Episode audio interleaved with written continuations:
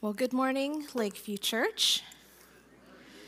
One of the things that I have just always loved and appreciated about the church is that it really just is a family away from family, especially for those of us who don't have family in this area. Uh, just growing up, it's always been my family away from family. And I just really appreciate that, especially in this season right now. Um, just the way that you guys have come around, Amos and I, as we are counting down the weeks until our little baby girl arrives. And just kind of a sign that you guys really are our family is just the way that you guys are continually asking, How are you? Just asking me, like, How are you feeling? How are you doing? And I, I just appreciate that so much. But I thought I should maybe let you in on a little secret as well. Uh, next time you're asking me how I am doing, which by all means, please do, you might also want to ask, How's Amos doing? Here's why. Um, a few weeks ago, I, I told Amos, you know, let's put carpet upstairs. Make that into the guest room.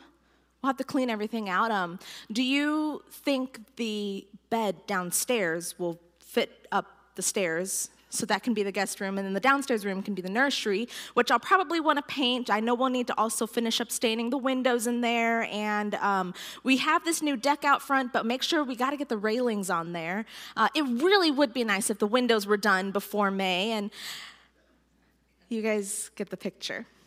So you might want to check on Amos because he has a, a few house projects going on. Okay, more than a few. Um, so check on Amos and just say, How are you doing, Amos? But fortunately, and to kind of be fair, having a long list of house projects isn't really new for us. We live in a little bit older house, and as some of you know, that comes with a lot of house projects. So even when we were just married, there were lots of things to do, because that's just what happens with an older house. And not too long after we got married, there was one particular project that was, I'll say, uh, concerning that we had to address pretty quickly. So I was putting away some laundry in our little, like, linen closet in the hallway, and it was kind of a icky looking closet, but it, it was a closet and it, it worked. And so, so I was putting some stuff away in there and I saw these little bugs. So, of course, my first response was to close the door and say, I'll figure it out when Amos gets home. Um, and so I did. When Amos came back, I said, Hey, I need you to look at something. I knew he would know what to do. And so, so he walks over and he looks in there. Now, mind you, Amos worked for a pest control company when he was younger, so he's got a good, like, kind of working knowledge of bugs and pests and whatnot. And so he goes and uh, opens up the closet and looks at these little bugs in there. And I saw just kind of some little fluttery type mothy fly things. And Amos looks and he doesn't say anything for a second kind of purses his lips. And even though we hadn't been married very long, I knew this was not good. See, what to me were these little fluttery fly type things, some of them dead, some of them alive. Amos recognized as a sign of termites. So Amos began the process of what would be multiple projects, including pulling out that closet, because at that point I'm like, I'm done. We're not keeping this closet. So he redoes the closet, redoes another closet in the room that was connect or in the house that was connected to it. He crawls under the crawl space, finds some floor joists that are all eaten out, so he starts replacing those, and and so begins our journey. Places the little traps around the house and whatever that he can monitor and put bait in. I mean, you get the picture.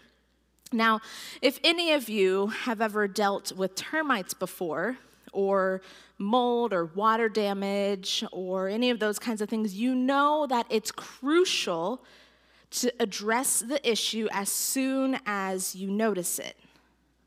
Why?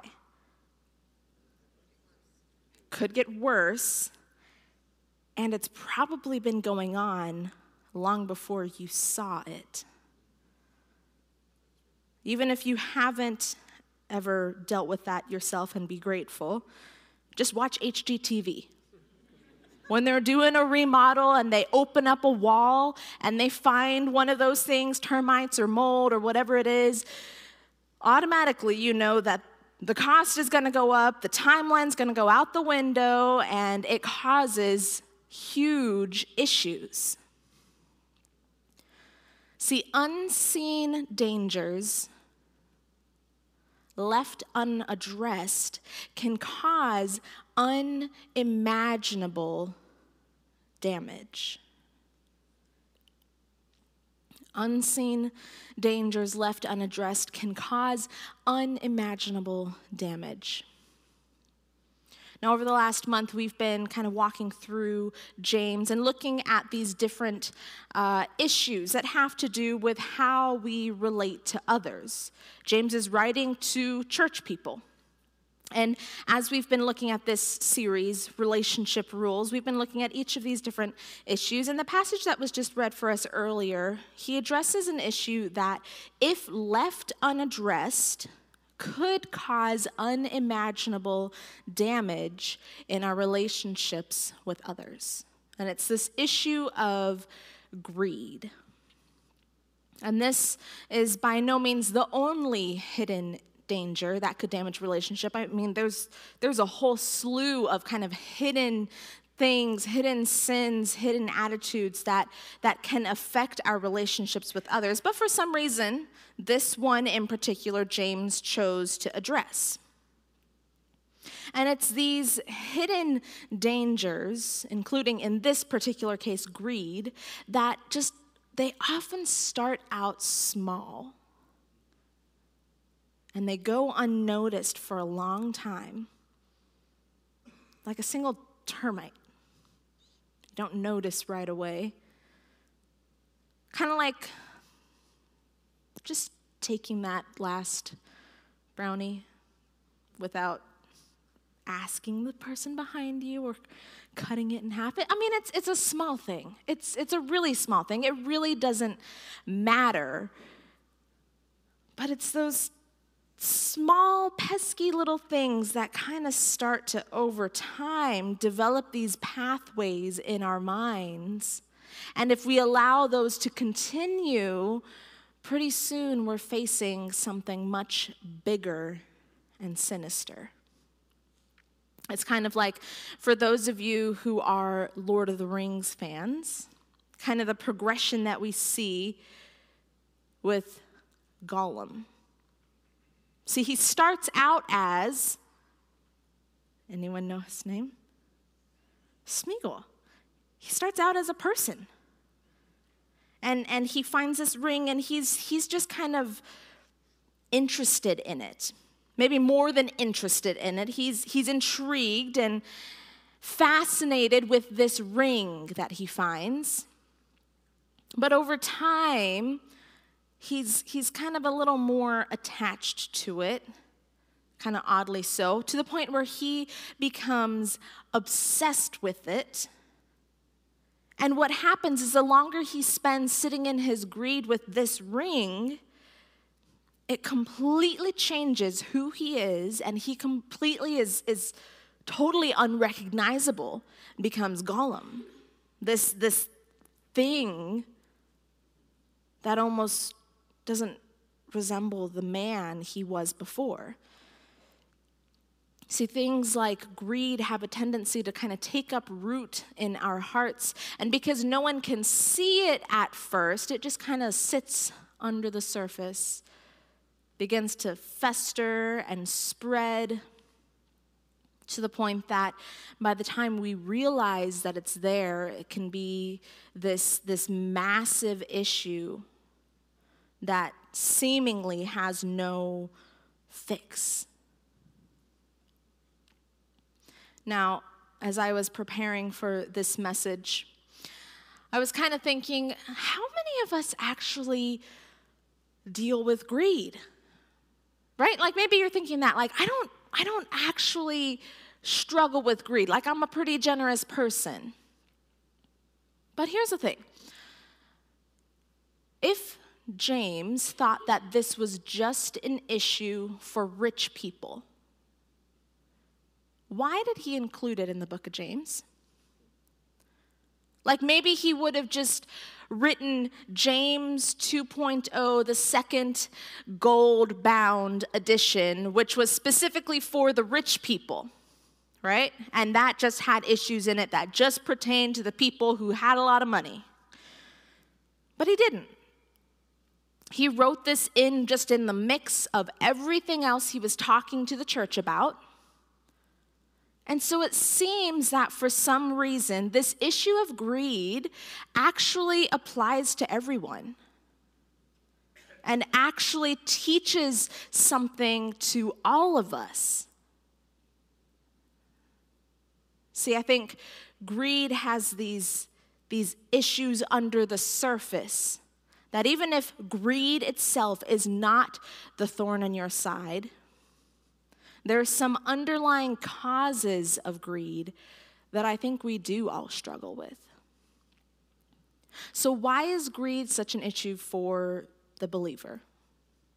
For the person who professes that they follow Jesus. I mean, we know it's not a good character trait. Even people who don't come to church know that greed is just, it's not a good thing. Like, think about people in, in movies that we've seen and, and stories that we hear. People like King Midas and Veruca Salt in Willy Wonka and Jafar in Aladdin. I mean, we can see those just, just in culture and we can see it's not a good thing.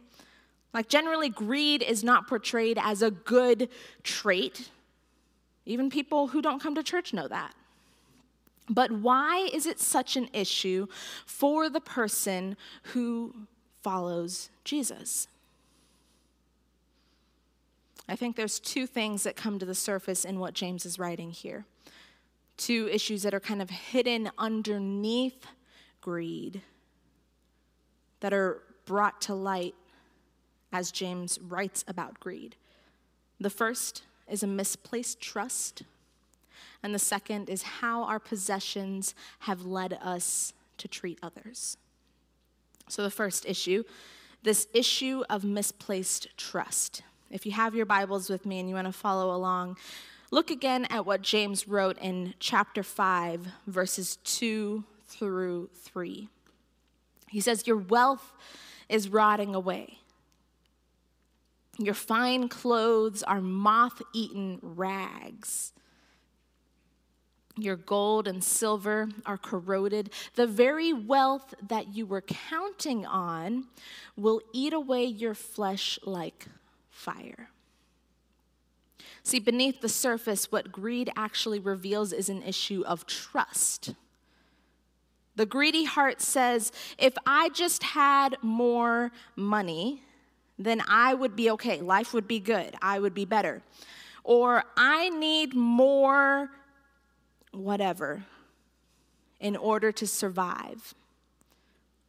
Without my whatever, I'd be nothing. See, that's what the greedy heart says. The greedy heart thinks that things and money and possessions bring satisfaction and security.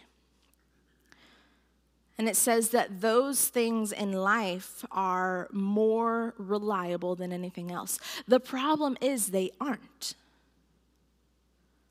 All of those things will fail. See, if your house is built on a foundation that has floor joists underneath it that have been eaten out by termites, on the surface you might think life is good. But when you crawl under the house and you see that corroded out, you realize you're in trouble. See, and that's what James is saying here. He says, wealth disappears, things don't last.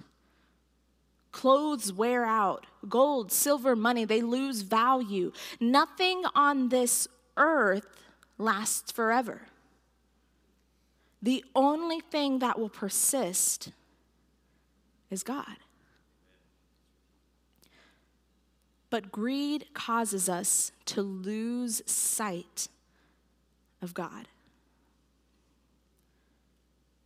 And anything that pulls our focus away from God and onto something else is detrimental. See, James is warning the church here, especially, but not only, those who are rich. Look, don't let your money be your source of security. Only God can be that.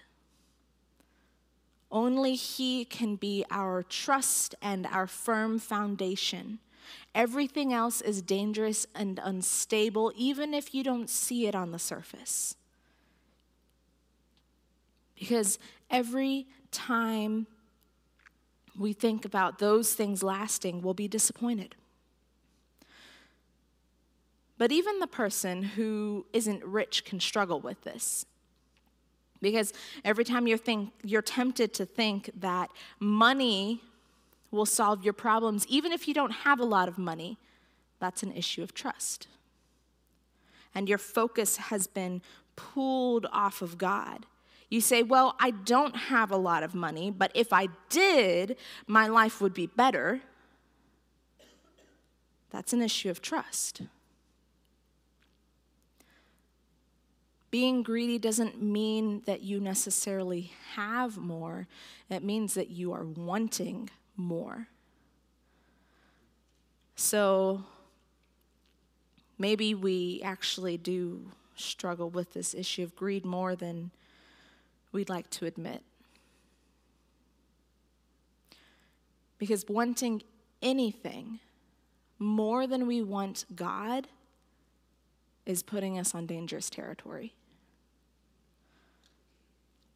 But then there's this second issue this issue of how our possessions, how our things, or lack thereof, have led us to treat those around us. Now, there's a Netflix show right now. Some of you are frequent Netflix users like myself.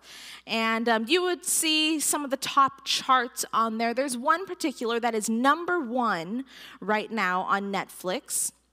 And it it depicts kind of the story of this fascinating journey of greed and deception, doing whatever it takes to get to the top. It, it tells the true story of a young woman named Anna Delvey, who for years lived lavishly like she didn't want for anything. She had incredibly expensive taste, wanted the finest of everything clothes, travel, hotels, foods, like you name it. And if you just read about her story, you can read about her story just by Googling her name, you would be almost sickened, I think, by the amount of money that she spent in a single day let alone just the course of these years that she lived this lifestyle. But the thing is, she didn't have any money. And so she had to use the people around her to get what she wanted. And she actually used the people around her as kind of a, a step ladder to get to where she wanted and to live this lavish, expensive lifestyle. But that left her feeling incredibly lonely. She had very, very few, if any, real friends because she used them. She was greedy. She used them to get to where she wanted to go. Her greed caused her to use the people around her. See, greed, it causes us to, to lose sight of God, but it also causes us to lose sight of others. Take a look at what James says in verse 4. He says, Hear the cries of the field workers, whom you have cheated of their pay.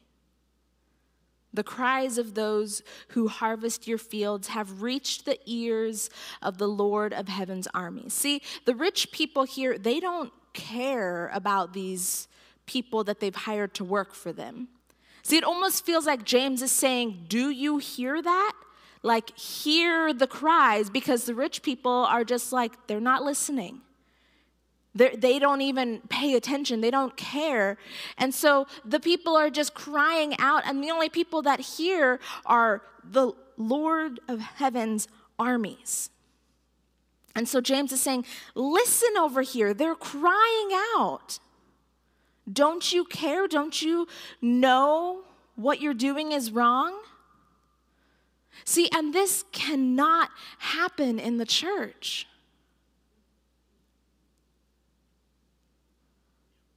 Because the Christian life is deeply rooted in community.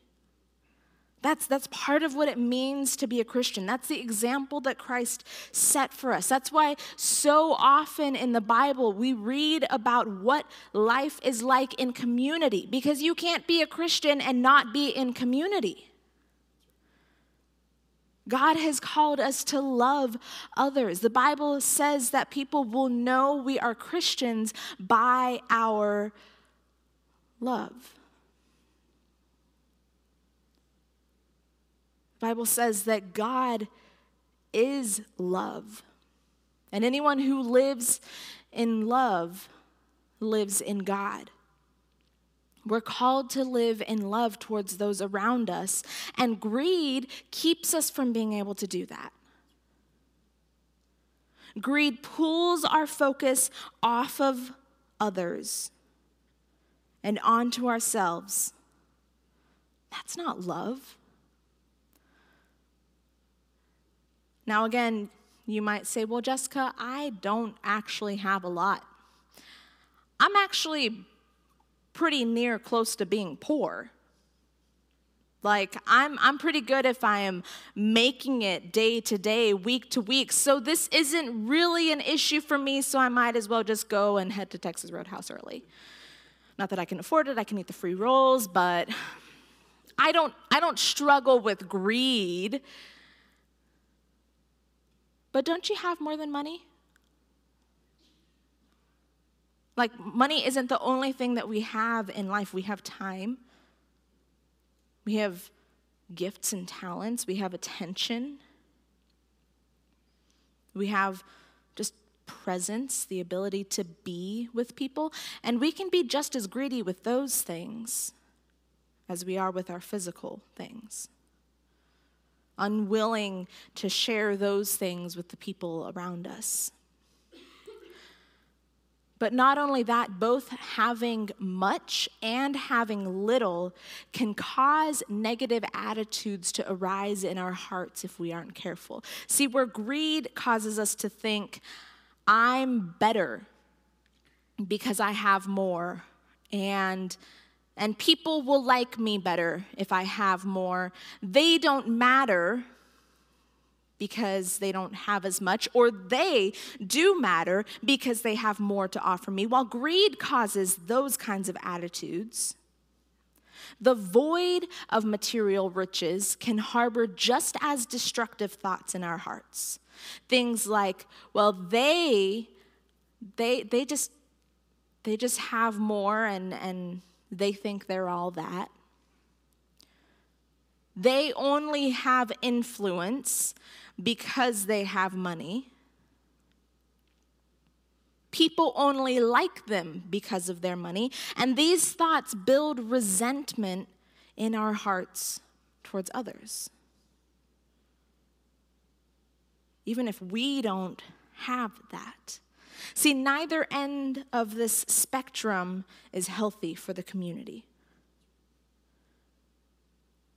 Neither one of these is what God intended, but both of them are fueled by greed. See, when you open up the walls of greed hidden deep in the heart, when you pull back those floorboards of the greedy soul, you'll find this sinister and invasive problem that we must address. That's why James is writing about this, because the core of greed is a direct affront to the greatest commandments that God gave us to love God and to love others. The core of greed is a direct affront to those. And greed causes us to lose sight of God and to lose sight of others. I mean, are you starting to see why James seems to think this is a pretty big deal? Why James thought, hmm, maybe we should include this in the letter to the church. I think it applies to everybody. Even the slightest hint of greed, even the, the single little termite fly thing, needs to be addressed quickly. So then the question, because it's easy to sit here and say, don't be greedy. The question is, okay, so what do we do? How, how do we address greed? If it's such a big deal, how, how do we fix it? I'll give you three things. Number one is regular inspection. If you know that your house has termite problems or, or mold or water or whatever, your, your uh, crawl space your basement tends to be damp, what are you going to do? You're going to check it out regularly, right? Like if you know you have a tendency for an issue, you're going to regularly inspect it so that at the first sign of it, you can address it quickly. In this case, regular inspection of the heart can help us combat even the slightest sign of greed. So, how do you inspect the heart? Well, that's a great question. You ask the heart questions. That's what the writer of Psalm 139 meant when they wrote, Search me and know my heart, O God.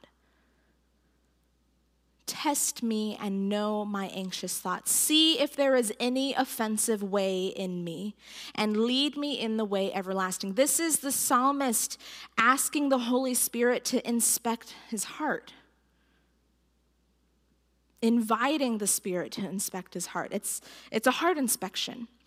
And if you aren't sure what kinds of questions to ask your heart, Jot down a couple of these examples. Instead of just saying, like, hey, am I greedy? Maybe ask yourself instead, which do I trust more? God or the blessings He has given me? Or another good heart inspection question Have I mistreated anyone around me in order to experience more wealth? Or just more. More power, more fame, popularity.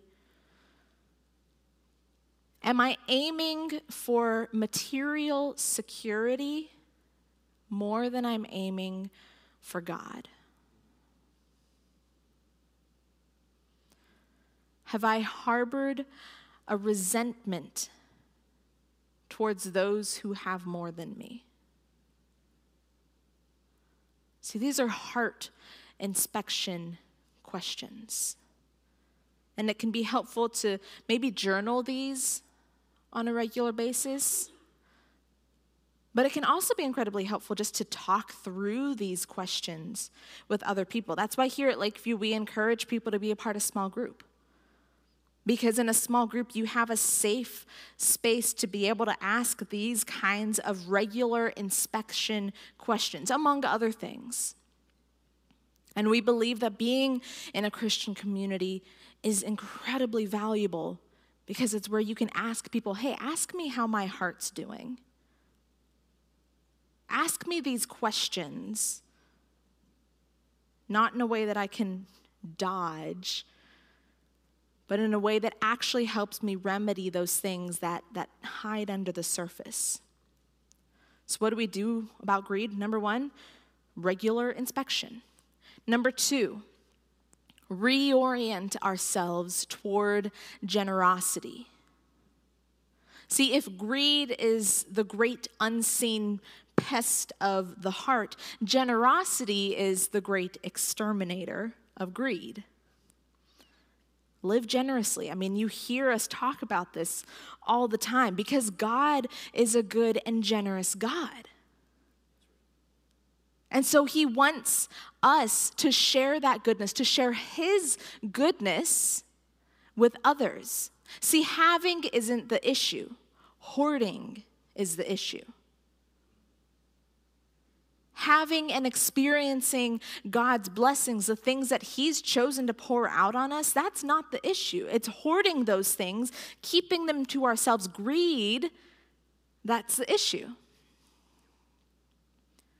And if we've been blessed in any way, it's so that we can be a blessing to others. So find a way to live generously. Find a way to be generous with what God has given you. Rearrange your schedule so that you can be generous with your time and serve on our dream team. Consider giving financially above and beyond what you're currently giving. Ask yourself, what do I have? Like, what is in my possession that I can give? And this applies to the oldest person in the room and the youngest person in the room because we all have something. Ask God, what do I have that I can give? And then take it a step further and say, God, give me an opportunity to give that. Live generously. Number three, refocus. Now, this is a pretty obvious thing, and I can see many of you who have this same issue in the room. It's literally right in front of my face, right in front of your faces as well. It's these things called glasses. Several of you have them. Even if you don't have glasses, maybe you have contacts. Now, in order for these to work well, how they're meant to, I need to go to the eye doctor and I need to have a regular practice of refocusing. Right? You know what I'm talking about. They they have you go in this dark room and they they have you look at this chart and then they put these these uh, big binocular type things in front of your eyes and they put a series of lenses over and they say one or two. Right? And they say, which one's clearer? And they have you look at the chart. One or two? And you say, one, two, one. And then you just kind of go through this process. And what they're doing is they're kind of refocusing your eyes so that they can figure out what combination is best so that when you put these glasses on your face, you can see. And they're figuring out the best combination of lenses so that you can focus clearly. We all need spiritual refocusing too. I mean, our eyes need that regularly. Why wouldn't our souls, our hearts need spiritual refocusing? That's part of the reason that we gather like this on a Sunday morning to worship, is because it's a way that we can spiritually refocus ourselves from week to week. It's the same with daily scripture reading. We don't read the Bible just to check off the box and say we did it. We read scripture so that we can daily refocus ourselves on what it is God is asking us to do. See, refocusing helps us combat greed in our hearts because it returns our focus to God and to others. Another way that we can refocus ourselves on both God and others is through something that we call communion, gathering at the table. It refocuses us on God instead of ourselves because we pause to remember what He did on the cross for us. And that focuses us in on God, not ourselves. It redraws our attention to God. And because we observe communion in community with others, it, it forces us to look at others. It refocuses us, reminding us that God died for others, that He loved. He loves these others that we're sitting next to. See, I won't say that it's impossible to practice communion with greed hiding in your heart. But the act of communion is just one of many ways that kind of helps expose hidden greed and, and the issues that kind of hide under the surface this issue of trust and this issue of how we treat others. And so today, as we close out the service, we're going to practice this act of communion together. Would you pray with me? Lord, you are the God of blessings. You are the God of generosity, of goodness. And yet, somehow, we have taken those things and transformed them into greed. We've trusted in the things that you've given us more than we've trusted in you. We've lost focus of others because these things that you've blessed us with have blinded us. So, Father, I pray that you would refocus us. Help us to recognize the giver more than the gift and those around us as the blessing that they are. Father, would you help our hearts to never be so full, to never be so rich that we don't have room for you and others? Forgive us and open our eyes to the things that are hiding under the surface so that we can live more fully the way that you intended us to love you and to love others. It's in your name we pray. Amen.